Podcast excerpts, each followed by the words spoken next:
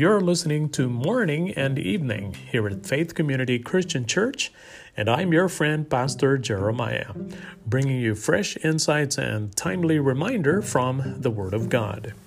And today's word comes from the book of Samuel, 1 Samuel chapter 16 and first part of verse 7. For God sees not as man sees, for man looks at the outward appearance, but the Lord looks at the heart. Have you ever thought about how you measure the worth of another person? Maybe it is by their wealth, their title, their fame, their looks, their education, or perhaps their success. I don't know how you would answer that question, but I can tell you how God measures the worth of a person. As the Bible says, For God sees not as man sees. For man looks at the outward appearance, but the Lord looks at the heart. The heart speaks of a person's character, courage, and spirit.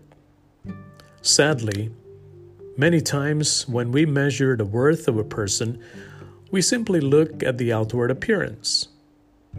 But God looks at what is on the inside.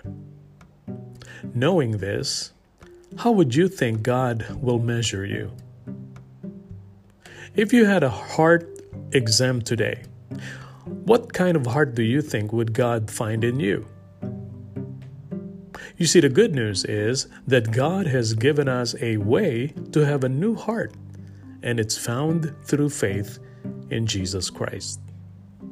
It is an interesting insight into life that when we begin to have the right heart through Christ, we begin to measure the worth of other people God's way. Thank you for joining me here on Morning and Evening. I'm your friend, Pastor Jeremiah. Until next time, stay healthy, be well, and have a wonderful day with Jesus.